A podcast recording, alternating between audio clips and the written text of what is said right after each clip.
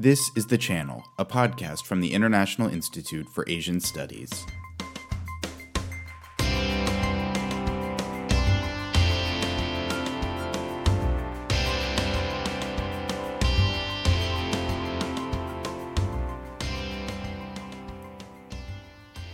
Welcome to The Channel. I'm your host, Benjamin Linder.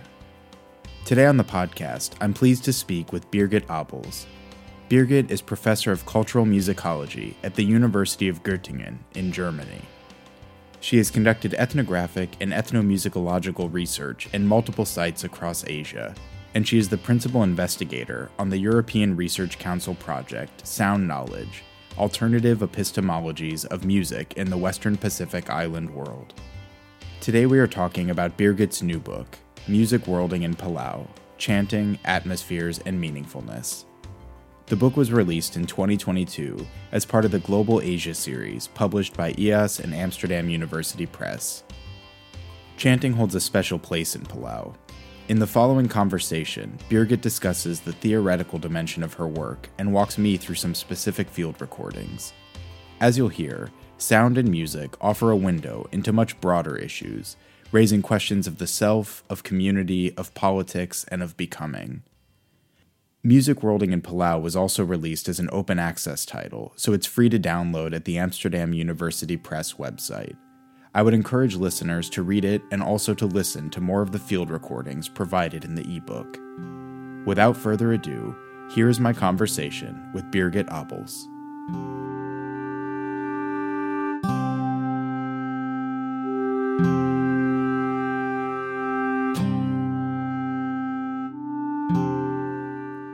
Birgit Abels, thank you so much for joining me on the channel today to talk about your work in ethnomusicology and the new book that has come out of that. I appreciate you taking the time.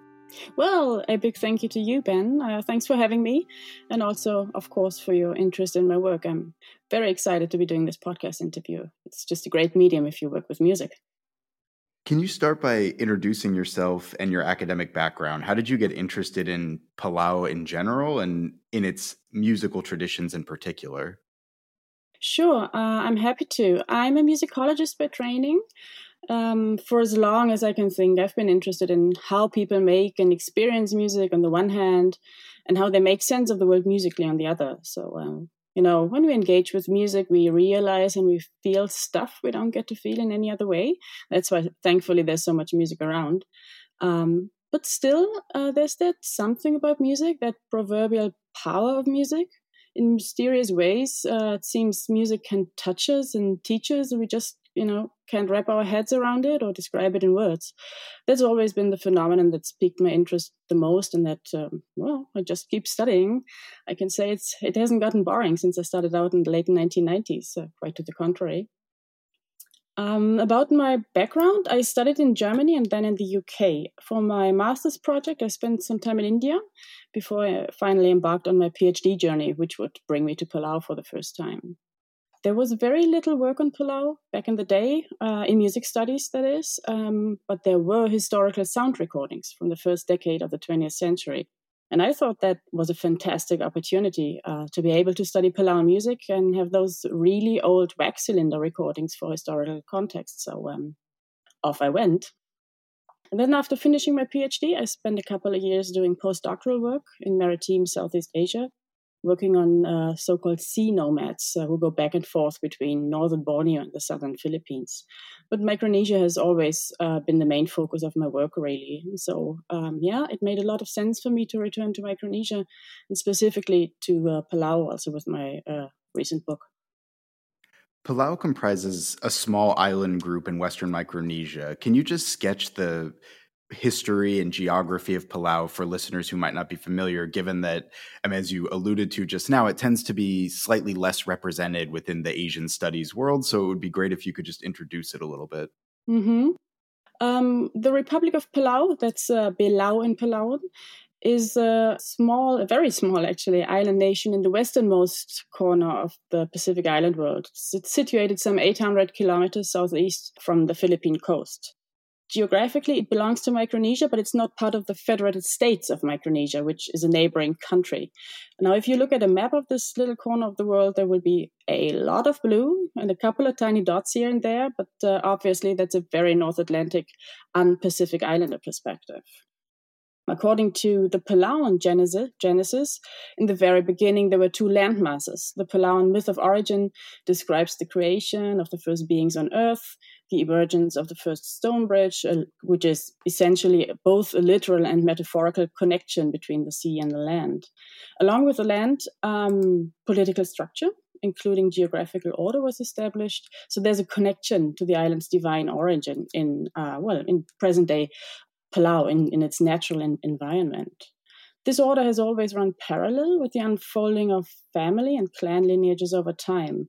And when in the final quarter of the 20th century, the former trust territory of the Pacific Islands, so that was a, a US American trusteeship um, of parts of Micronesia, took on its present political organization, uh, Tiny Palau opted to reestablish a political in- independence instead of joining the Federated States of Micronesia, which would have been, you know, uh, in many ways an easier solution. Um, they eventually regained independence in 1994, which is somewhat late um, putting an end to nearly a century of first Spanish, then German, uh, then Japanese, and then US colonization.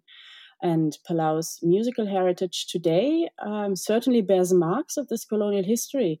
Um, but when I say bears marks. Uh, I don't mean, um, you know, musical influences or something like that. What I mean is that music making in Palau has a very intricate, layered, and sometimes contradictory relationship, both to the colonial history and uh, to the post colonial complexity of the islands today.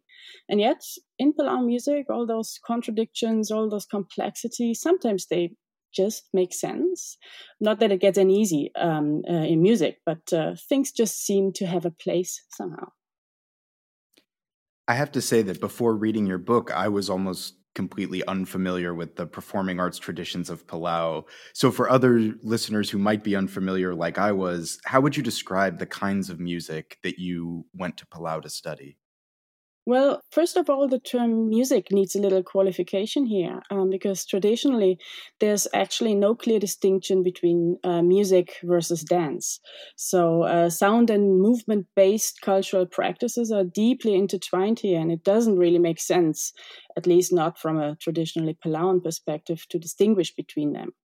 Um, there's a long standing tradition of chanting in Palau, steeped in island wisdom and oral history. And in fact, uh, chants are a major medium also for oral history and mythology.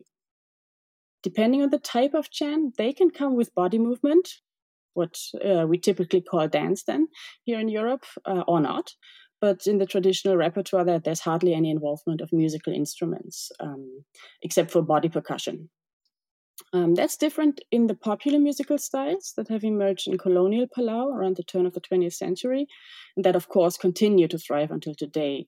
There's a very vibrant and active popular music scene in Palau today. Um, so, uh, if our listeners feel like getting a sense of it, I suggest you Google Palauan radio stations uh, and listen listen online. Um, that's quite fun. My own work, though, is mostly centered around uh, the traditional repertoire mostly chanting. We're going to listen to some of those chants a little bit later in our conversation, and you can kind of walk us through that. But in terms of lyrical content and themes, you said these are often used, for example, for oral history. What are these chants and songs about lyrically? I'd even say that they're the heart of Palauan oral history. Um, and by that, I mean that they are a key medium in which Palauan mythology, legends, but also historical events are recorded and passed on to future generations. Oftentimes, they don't give you the full story, but only bits and pieces of it. But uh, if you hang around long enough, or if you simply know your oral history, uh, you will be able to easily piece things together. It's essential to know that the stories these chants tell aren't just stories about the past. They are like a map with which you can navigate the complexities of Palauan society. They they tell you how to make sense of, for instance, Palauan structure. They ooze a very Palauan historicity, and by that they infuse any performance space with a sense of well, what I like to call meaningfulness. As an ethnographer, you're interested not only in sort of the formal structure or just the lyrical content of the music, but also in the experiences, the performances, the everyday uses that are associated with these chants. How are these songs used in everyday life generally? Well, um, arguably, they are a cornerstone, a very Palauan concept um, of Palauan life. They are your go to place, essentially, when you need to turn to Palauan as, as a resource, as something to fall, fall back on, something to hold on to. For one thing, because they contain everything you need. For instance, um, there are chants detailing who is allowed to fish, which kind of fish when, and how much. In other words, they regulate fishing rights issues to ensure sustainable fishing practices but also in the sense that in a post colonial world, with all its conflicting realities and dreams, they offer guidance. That's not something that's straightforward or easy in any way. Um, those chants, they're full of traditional Palauan spirituality, which for many Palauans is in conflict uh, with their Christian faith. Or to turn to the example of fishing again, they may be in plain conflict with current legislation. Then again, chants have also been used in court, in land right cases, and they've been accepted as evidence for traditional hereditary claims to land. When there was nothing else to use in, in, um, in the sense of evidence, uh, chants um, were actually something that uh, would count. Post colonial Palau is a very dynamic and complex, I'd even say vibrant place in that uh, traditional chants play an important role in the ongoing negotiation of where Palau stands and where it is going ideologically, politically. They may speak of a past that in many ways is gone, but they themselves, they're very current. And that's why sometimes they're kind of an anchor for people. They matter today, um, perhaps especially when they lay bare those all those ruptures and rifts of Palauan post-coloniality and its implications in daily life. One thing I love about your new book, which again is Music Worlding in Palau Chanting, Atmospheres, and Meaningfulness, is that you include QR codes in the text that link to various field recordings you've made in Palau. And these really help bring the discussion, the kind of academic discussion you bring, it, it takes that to a different level and really brings it to life. The first recording you provide in the text is of a man named Willem, who you describe as a highly respected chanter known for his knowledge of traditional music. I want to play a small clip from this particular recording, but before we do that, can you just set it up for listeners? Tell us a little bit about Wilhelm and the context in which you made this recording. Thank you for, for this question. Um, William was actually one of the first people I worked with when I first came to Palau. Several people had suggested I go see him, and um, those were the mid 2000s. Uh, so uh, the internet was a thing, but not really in Palau. And my entire fieldwork started off with uh, one phone call. um, I'd meet someone, and they'd send me to who they thought would be a good person for me to talk to next, and so on. Um, the ethnographic snowball system um, that's how I got in touch with people. And uh, as I said, William really was one of the very first people I met with. So several people had told me to go see him because he was a treasury of traditional knowledge and chants. But also, he was a suitable person to meet early on, um, owing to his position in traditional hierarchy. So people would make sure that I had talked to him before, before I would talk to them. There's a deep respect for the social hierarchies that are inscribed into uh, the Palauan community. It's part of Palauan etiquette. So one morning I went to see him. Um, I recall there was someone else opening the door for me. Um, he and his wife were expecting me in the living room, so I was entering the room and they were already sitting there. Uh, when he saw me, he smiled in a in a very welcoming way. We very briefly introduced ourselves, um, but then he quickly gestured for me to sit down. Clearly, clearly, he had something on his mind, uh, and that was this particular chant that we're about to listen to. Um, he wanted to make sure he was going to chant before we talked. He pointed to my recording device. Uh, well, I pointed to my recording device, and uh, he nodded, so uh, understood. I switched it on, and then he began chanting. Great. Let's just listen to a little bit of that recording and then I'll ask you something about it. Oh, the swokla. Oh, the swokle.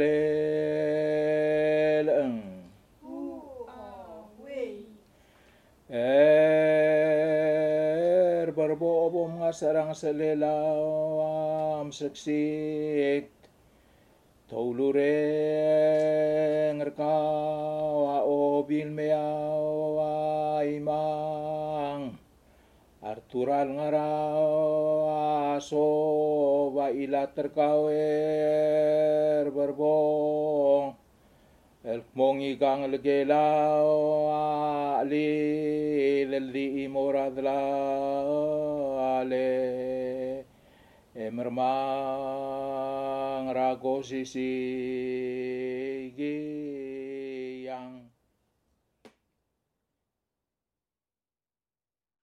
What can you tell us about the history and meaning of this particular chant that Wilhelm performed for you before even starting your conversation mm-hmm. with him? Um, Rebebong. Well, it translates like this um, Rebebong, when you go on top of the Pleiades, there we sing to you that you are high, respected people show respect to you, and they say you are the son of an Elit. Uh, an Elit is a spirit, uh, uh, a divine, a divine being. Um, you are only one son of your mother. Now you're coming. What are you looking for? Now, um, Rebebong is a traditional title. So the chesols, this particular chant addresses a traditional Rubak, uh, a traditional high chief or leader and uh, traditional Palauan leadership has a spiritual component. We briefly mentioned that earlier. Um, Palauan social structure is inseparably connected to how Palau first came about, and the mundane is fully infused with the spiritual. Hence, the mentioning of an elite, a spirit, uh, in the ancestry of the leader, which makes this particular person, well, Rebebong. Um, it's the opening for a full chesols presentation um, it basically opens up the space for a full performance to take place. Uh, you heard the interaction between the chanter, chanter and the people around him, who, uh, by responding to his chant, uh, confirmed that yes, this is so, and yes, please go ahead, keep chanting. That's right, basically. Um, so this brief performance prepared the scene for the main assaults ritually, but also atmospherically. You need a certain, you know, sense of gravity, a certain shared sensation of, of meaningfulness for a full chesols performance. And this brief chant that uh, Willem offered uh, that morning was performed to create this experiential meaningfulness and anticipation for our conversation, uh, but also, and that obviously I only realized in hindsight, for our entire working relationship. You've mentioned the term meaningfulness a couple times now in our conversation. And I would say that that, along with the term worlding, are two of the kind of key concepts in your new book. And I think they're also a good entry into the more theoretical side of your work. So, throughout the book, you draw on rich theoretical traditions that explore phenomenology, affect, new materialisms, embodiment, aesthetics, and more this might be difficult terrain for non specialists. So, can you just define meaningfulness and worlding as you're using them in your work and perhaps explain how they relate to the broader theoretical approach you're using? Mm-hmm. Uh, worlding is a concept from new materialism, and uh, I've adopted the term for my book to basically echo the new materialist idea that uh, body and world, human human bodies in the world, are not separate entities, but that they co-create one another. Um, to put my finger on the how, how do body and world co-create one another in chanting? I need the term meaningfulness. It helps me unpack how Palauan music making and lived realities are constitutive of one another, one with another, yet always co present. Um, there's been a lot of wonderful work recently, and perhaps I should mention the name of Kathleen Stewart here that explores the affective nature of the world. Um, Kathleen, Kathleen Stewart has emphasized how the forms, the rhythms, the refrains of life climax into an intense sense of legibility for every individual person. As people interact with these processes, worlding takes place pun intended, obviously, and life worlds emerge. It's like thinking of something we always thought of as clearly definable, as moving, amorphous, in ongoing transformation. So, worlding implies not being, but becoming. Um, to make music in that sense is to partake in a process of becoming with a world in which everything only comes about in relation with one another. There's no existence of anything prior to intertwined worldings in that sense. And so worlding is actually a byproduct of the attunement to an experiential dimension or situation which involves active interaction with the materiality of the processes we are encountering. And this makes worlding a very, a deeply embodied process of enactment, as it were. In music, we world, we co-create our life worlds, modulate them, reaffirm them, change them, experiment with them. And uh, yeah, well, that's where meaningfulness enters the stage. Uh, I use the term in the neo phenomenological sense um, as diffuse significatory complexity, but um, perhaps we don't need the full technical jargon here. Um, actually, meaningfulness is self explanatory yet obscure. It has to do with the atmospheres that are so crucial to how Palauan chants work. Meaningfulness is, in essence, my conceptual key to understanding the effectivity of atmospheres. Palauan chants give access to something opaque, to an intense experiential dimension that cannot otherwise be felt to the full. And this is something my friends in Palau could never stress enough. Um, meaningfulness is different from meaning. Any given chant can mean a number of things, but its meaningfulness is something else. It's about intensity, affectivity, corporeality, and other things all at the same time. It's a shared sensation, um, yet individual. Uh, that's why music and dance can afford such an overwhelming experience, I believe. And thinking with meaningfulness and atmospheres that suggests a type of um, intellectual deep work, maybe, that necessitates thorough consideration of the medium specific affordances of any given cultural practice. And that would be sound and movement in the case of music and dance, and how they intersect with the wider world. So uh, to me, it's like putting your ear on the pulse of the movement of life, really. How did you arrive at that particular conceptual framework in the specific case of the ethnographic material you were researching in Palau? Did you know from the beginning that you wanted to work with affect theory and these kind of Kathleen Stewart, Deleuzian kind of concepts, or did you arrive at that after you had collected all the material? Um, well, the latter certainly. It's not that I had this idea in my luggage when I uh, when I first hopped on the plane to Palau, not at all.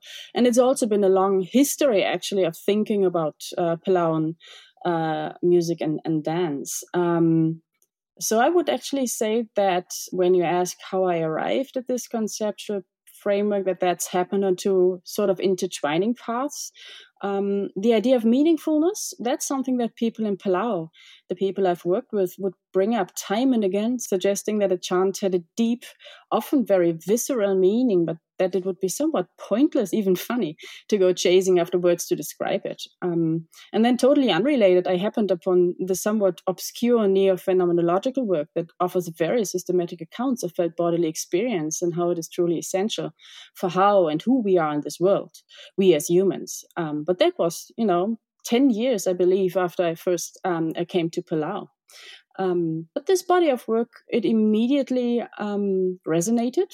It brought to mind how my Palauan friends had framed Palauan music in our lengthy conversations. So there was a very unlikely, uh, but also very productive link between um, these very different ways of thinking. And that's how, how neo phenomenology uh, gave an analytical entry point to what mattered the most, not to ethnomusicologists maybe, but to my Palauan friends. If you don't mind, I'd like you now to read the first paragraph of chapter two in your book. This is an ethnographic vignette from a women's conference in the early 2000s. For listeners who might want to check it out, it's on page 85 of the book. Birgit, would you mind just reading that excerpt? Sure. The girl getting on the stage is about 12 years old. Anxiously, she reaches for the microphone.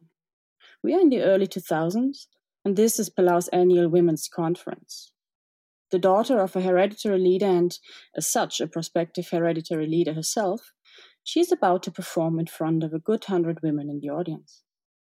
Not quite comfortable, she starts her chant. Her voice is a little shaky, and her vocal rendition is closer to a melodic tune than a traditional chesols recitation, which would be narrated rather than sung. As she concludes the first verse of her chant, silence ensues a little coughing here and there, someone spitting out their betel nut quid. The chanter gazes at the audience. The audience seems confused. Finally, one of the women responds, Hmm, way. Others join in.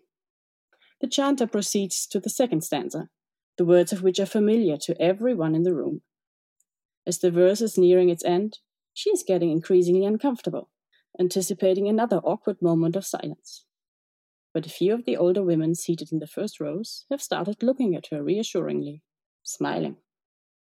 As she finishes her verse and raises her eyes to the audience, they respond loudly and clearly, Hmm, way! Thank you. I love the way you wrote that and really brought that scene to life. It feels like we're there. So let's now listen to that recording that you're describing in that excerpt.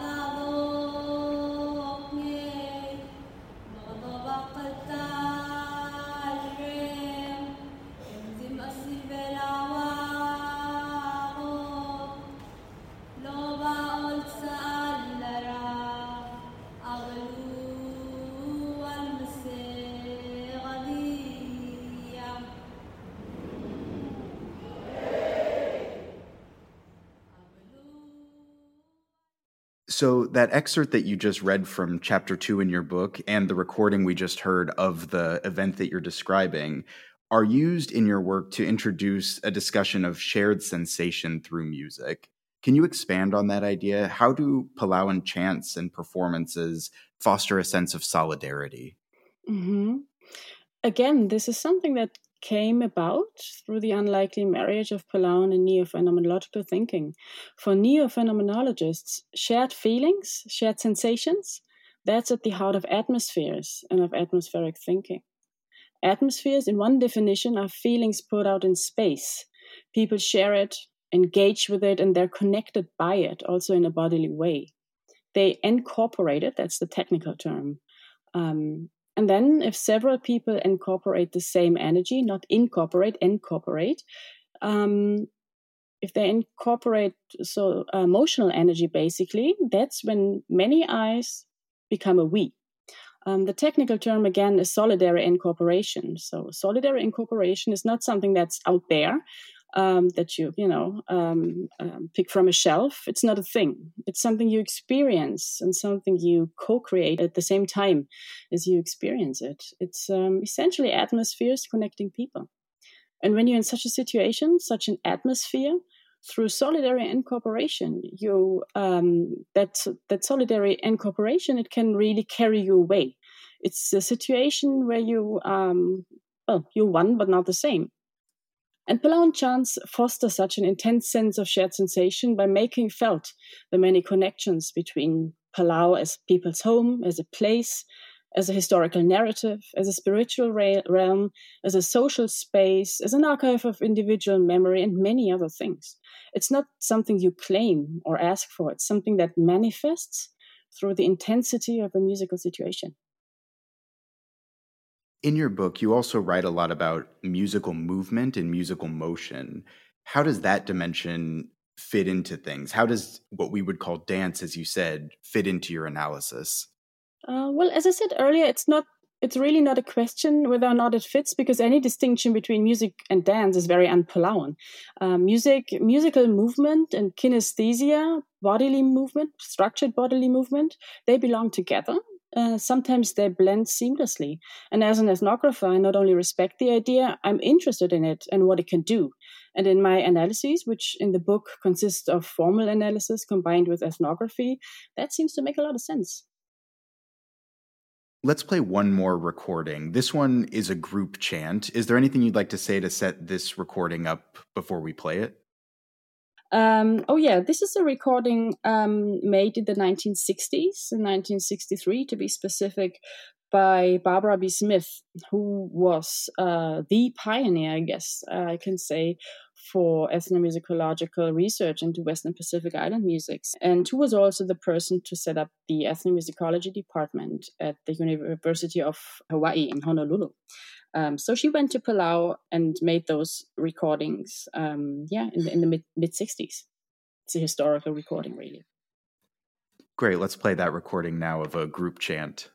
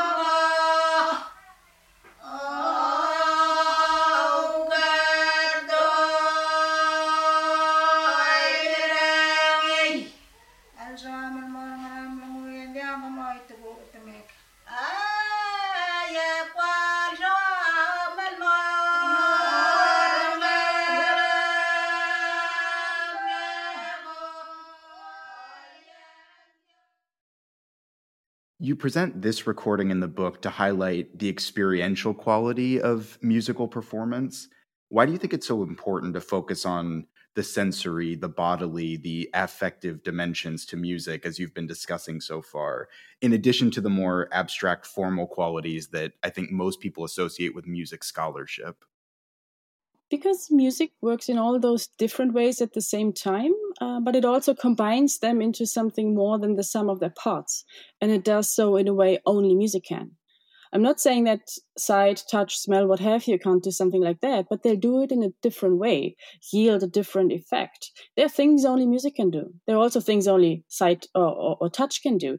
Um, but when we talk about music, if you only look at musical form and structure, um, you're basically only staring at one little piece of a giant and colorful, colorful mosaic. And musical analysis is not an end in itself. It's incredibly important. Don't get me wrong. Personally, I feel that uh, I feel a lack of analytical consideration of musical form and structure is one of the greatest weaknesses of current ethnomusicology. But it only allows for a glimpse of one little facet of the phenomenon. The crux, of course, is that language, including the scholarly language I'm using in the book, is bound to always lag behind and fall short of grasping to the full what all music does. That's something we as music scholars have to, well, accept and live with. But as Charles Seeger, one of the pioneers of US American ethnomusicology, once said, that doesn't mean we should give up on trying. As we approach the end of the conversation, I wonder if you could say something about the political implications to all of this, both in terms of the music or the chanting itself, but also in terms of your analysis of that chanting. What do you see as the political element to all of this?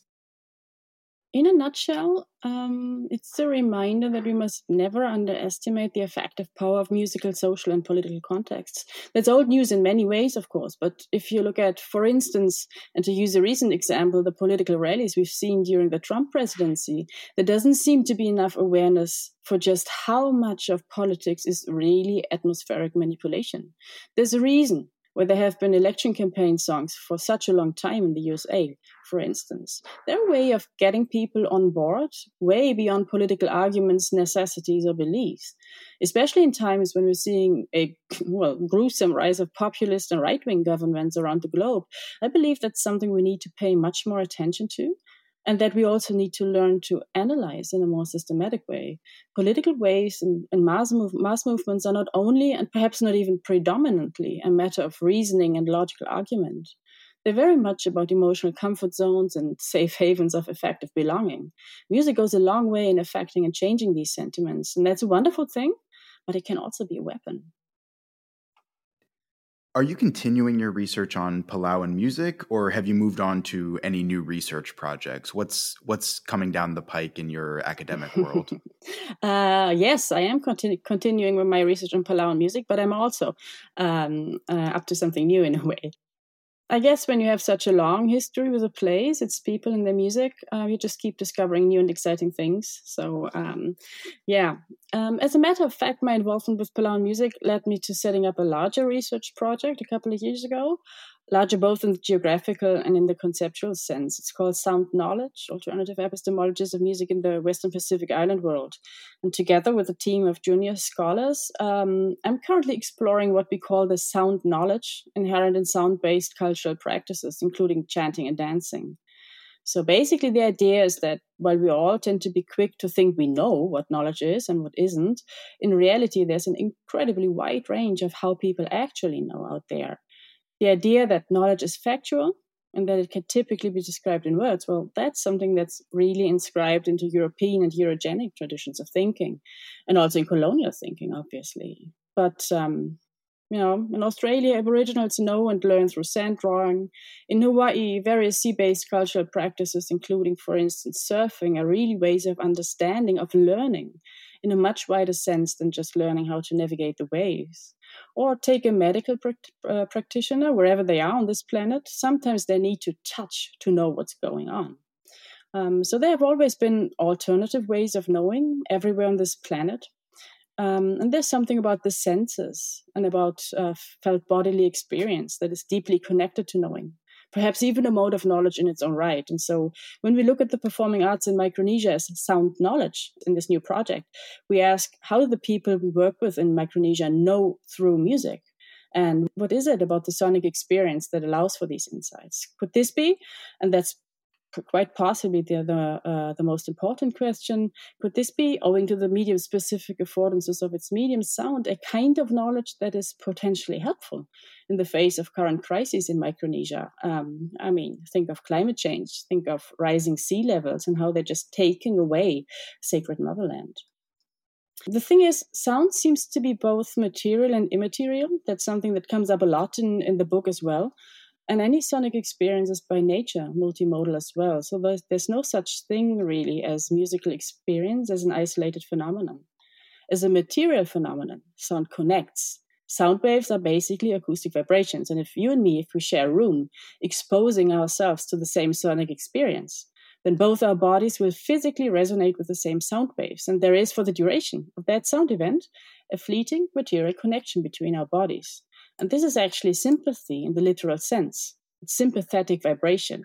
And vibration is movement and sound, and that's uh, that's that's the gist of the neo-phenomenological approach to sound. Sound suggests such movement, and that means that sound knowledge, in short, is a knowledge about this kind of connection. Uh, it arises from the experience of, of sound, also the shared experience of sound, and through its material characteristics, it also suggests an ethical attunement to one's surroundings if you think about how most people think about the world, they will usually or typically take a subject and object orientation. You know, there's the thinking subject and there's the external object.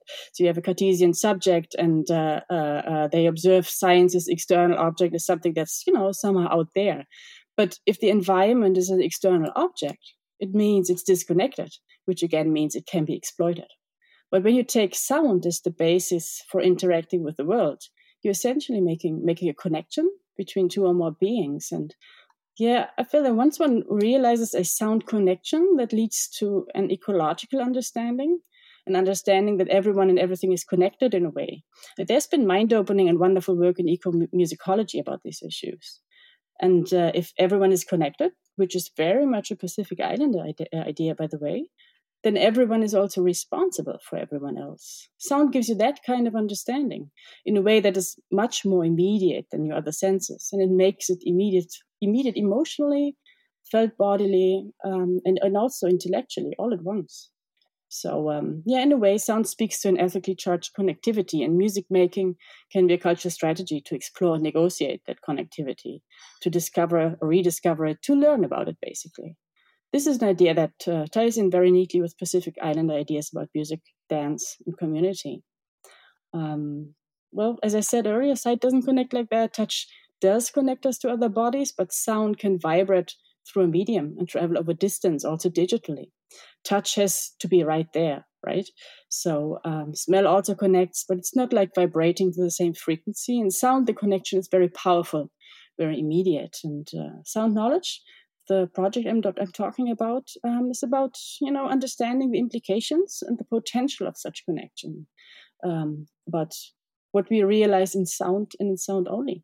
Yeah, that's what I keep exploring it's such a fascinating field of study and i hope that as your sound knowledge project continues into the future you will come back either on the podcast or publish with our institute in some way to keep us all abreast of what you're doing i'll be happy to until then birgit abels thank you so much for joining me on the channel to talk about your new work and to explain the intricacies of palauan chanting to us. We really appreciate it. Many many many thanks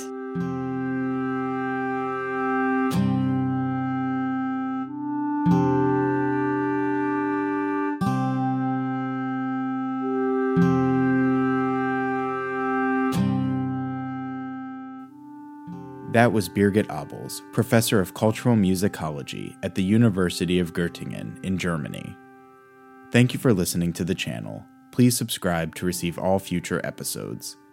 This podcast is brought to you by the International Institute for Asian Studies, a globally oriented institution based at Leiden University in the Netherlands. We are dedicated to fostering an integrated, multidisciplinary understanding of Asia and beyond, and we would love for you to get involved.